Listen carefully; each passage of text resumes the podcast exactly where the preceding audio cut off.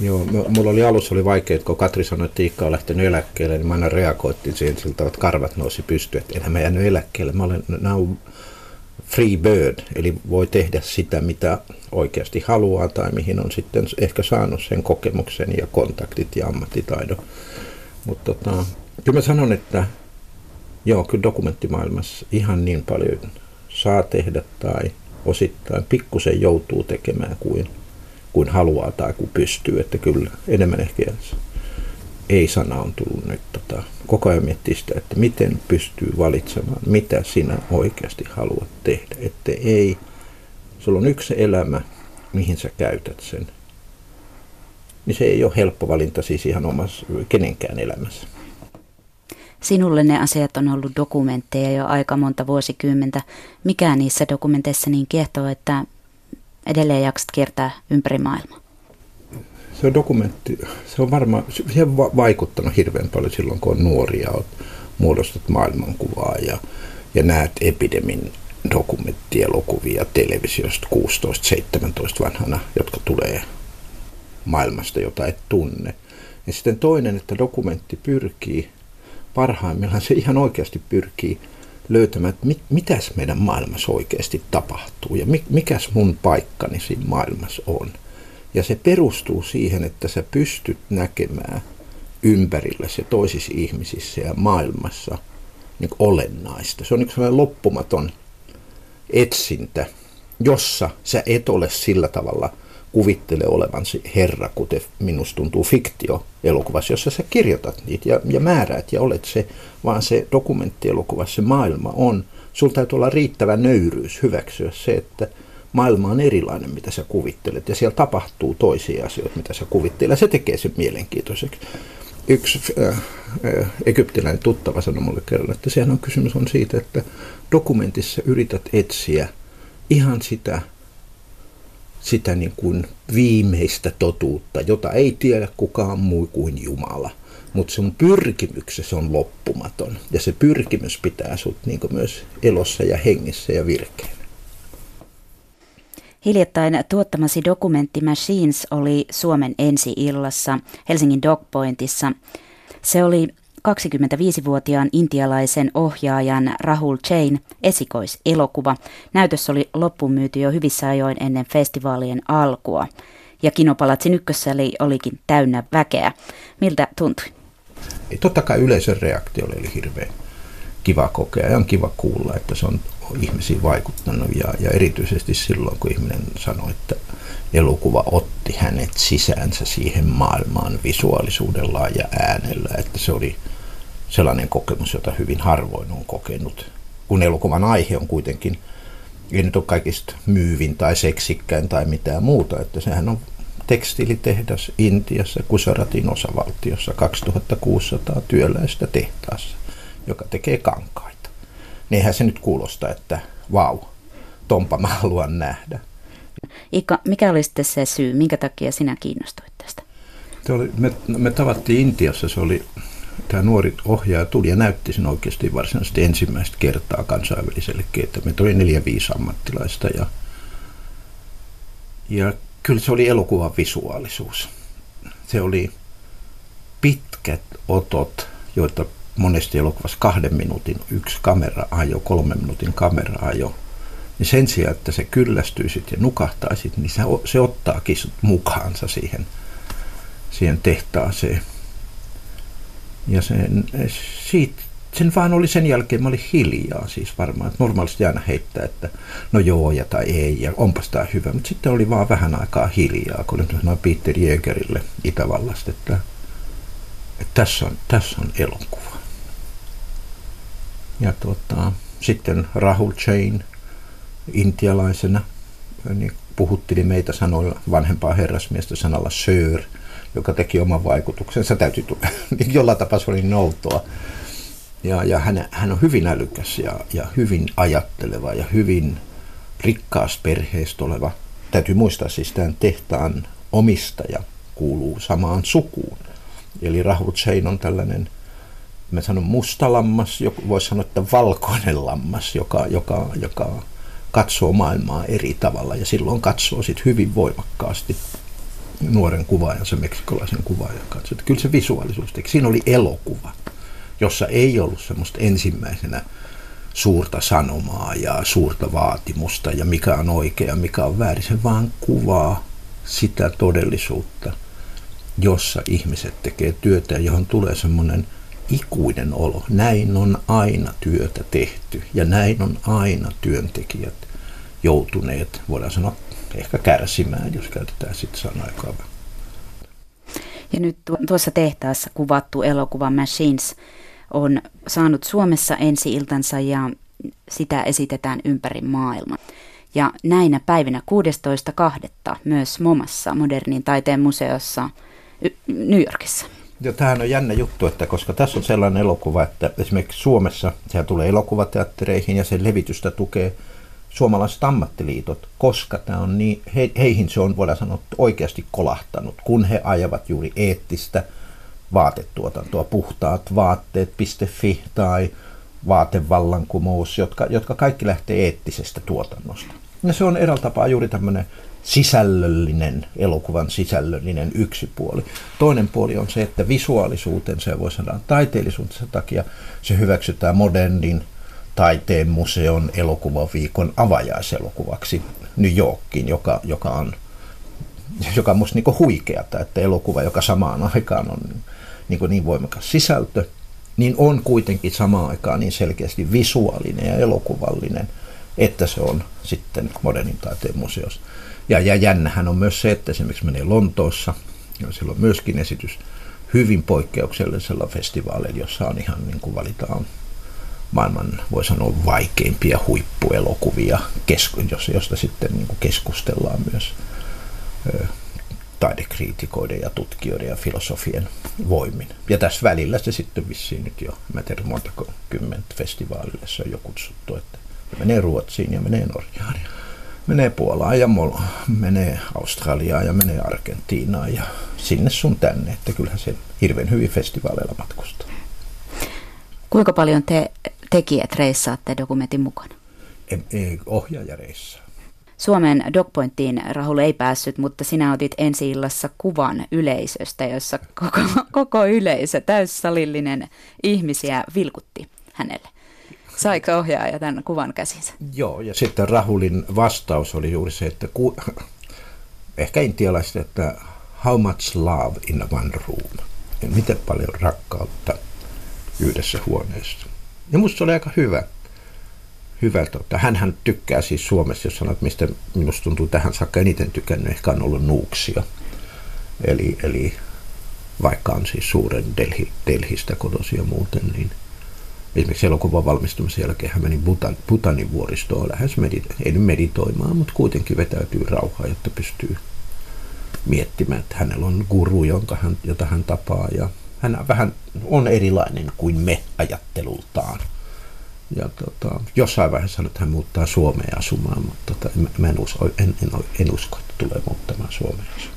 Mutta Suomeen hän on kuitenkin tulossa. On, hän on tulossa Suomeen nyt 20. päivä ja on täällä 5-6 päivää useammissa lehdistötilaisuuksissa, erikoisnäytöksissä. Meillä on Helsingissä, Tampereella, Turussa, eriko- Espoossa erikoisnäytöksiä, johon Rahul tulee sitten paikan päällä kertomaan ja vastaamaan kysymyksiin. Päästiin onlineen. Toisinpäin kysyn, mitä se dokumenteille merkitsee? Miten, miten tärkeässä asemassa on netti? netin merkitys on kasvanut selkeästi koko ajan. Et jos aikoinaan ajateltiin, että Yleisme perustettiin kolmas ulottuvuus, jossa oli pelkästään netissä jaettiin Ylen Areenassa ja omalla nettialustassa dokumenttielokuvia, niin siitä ajasta tähän tänä päivänä niin sanotaan kahden, kolmen vuoden ajalla Netflixistä, HBOsta, Amazonista ja nyt tulevista Kiinasta, kiinalaisista on tullut selkeästi voidaan sanoa niin sanottuja isoja tekijöitä myös dokumenttielokuvan alueella. Eli jos jokainen, joka, jolla on Netflix, voi katsoa, erityisesti jos et USAssa, niin sinne dokumenttien määrä on aika suuri. Siellä on osa, osa on todella hienoja dokumenttielokuvia. Mä olen Aasiassa törmännyt siihen, että Netflix, HBO ja Amazon sijoittaa huomattavia rahasummia juuri, doku- ei pelkästään tietenkään, mutta dokumenttisisältöihin. Samaan aikaan kun televisioyhtiöiden rahoitus on vähentynyt, niin sitten on tullut nämä nettipalvelut. Netflix on varmaan monille tuttu, mutta ei ehkä ihan sillä tapaa kuin Iikka sinulle. Mikä on oma yhteytesi Netflixiin? Se on se, että niiden elokuvien kanssa, joista mä olen työskennellyt, joko siis on kysymys tutoroinnista, yhteistuotannoista, niin voi sanoa, että erityisesti aasialaisten elokuvien osalta eteläkorealainen, etelä yksi, kaksi, kolme, neljä, viisi elokuvasta kaikissa Netflix on lähestynyt tai tehnyt tarjouksen, joka kertoo siitä, että Netflix on menossa Aasian markkinoille ja etsii erityisesti aasialaista sisältöä tietysti, eli tässä tapauksessa oli yksi eteläkorealainen ja neljä intialaista. Miten, miten tässä tapahtuu, että joku mustiin laseihin pukeutuneena tulee lähestymään sinua, että hei, olen Netflixistä, tekisimme tarjouksen? Se ei ole ihan näin. Se on tarkoittaa sitä, että kun dokumenttipuolella on ollut paljon rahoitusfoorumeita, ja niitä on todella paljon tällä hetkellä maailmassa. Kaksi-kolme vuotta sitten ei siellä ketään Netflixiä, eikä HBOta tai Amazonia näy. Nyt siellä näkyy, he tulee paikalle, ja tekee aika valikoiden kylläkin, että keitä, keitä he haluaa tavata. Että heitä on vaikeampi tavata kuin sanotaan esimerkiksi Yleisradion tai Tanskan television edustajia. No, viimeinen oli IDFA, siis tämä Amsterdamin elokuvajuhla, jossa on rahoitusfoorumi, jossa HBO pyytää tapaamista Rakhuraimer elokuvan merkissä. He oli katsoneet trailerin ja lukeneet treatmentin, ja minusta se ei ole HBO-elokuva, että me oltiin hämmästyneitä. No hän tulee kuitenkin ja ryhtyy puhumaan ihan vakavasti. En usko, että tulee ikinä ottamaan. Ja sitten kun kysytään keskustelun lopussa, että no jos te lähdette, niin mitä te haluatte, että USA-oikeudet, kyllä joo mikä summa, ei voi sanoa. Kun mä sanoin, että entäs haarukka? No sitten hän sanoi, että 500 000 miljoona. Jossa tässä vaiheessa, niin kun, kun itse Yleisradios osti 5 000 tai 10 000 eurolla. No Kyllä. eihän se toteudu ja hän haluaa tehdä vaikutuksia, mutta se kertoo niistä summista, mitä puhutaan. Toinen elokuva, josta sitten tulee viesti, että tässä tapauksessa intialainen elokuva, että että Netflixin edustaja haluaa soittaa ja sopia puhelinneuvottelun siihen ja siihen aikaan, että sopiiko.